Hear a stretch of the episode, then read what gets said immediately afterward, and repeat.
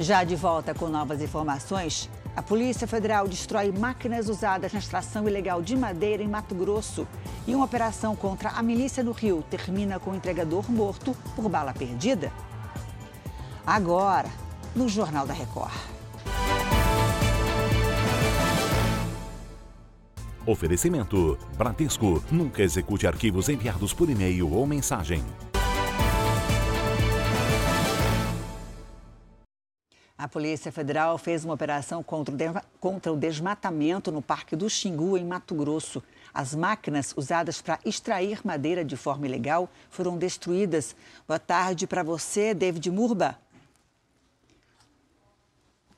Boa tarde, Janine. As investigações iniciaram após uma denúncia anônima que levou os agentes até o Parque Indígena do Xingu. Duas aeronaves do Ibama foram utilizadas para chegar ao local, onde foi descoberta uma organização criminosa formada por madeireiros e líderes indígenas. A PF calcula que o prejuízo com a destruição no Parque do Xingu chegue a 1 bilhão e 700 milhões de reais. Janine. Obrigada, David. Um entregador morreu vítima de bala perdida numa operação da polícia contra milicianos no Rio de Janeiro. Mais uma vez, um ônibus foi incendiado para impedir o acesso à comunidade. Oi, Diana, conta pra gente onde é que foi esse confronto. Pois é, Janine, esse tiroteio entre policiais e milicianos aconteceu na zona oeste aqui do Rio de Janeiro. Os criminosos obrigaram os passageiros e o motorista de ônibus a descer e depois atearam fogo. Os tiros foram ouvidos durante toda a madrugada. O entregador de lanches Guilherme Moraes passava pelo local, foi atingido por uma bala perdida e morreu.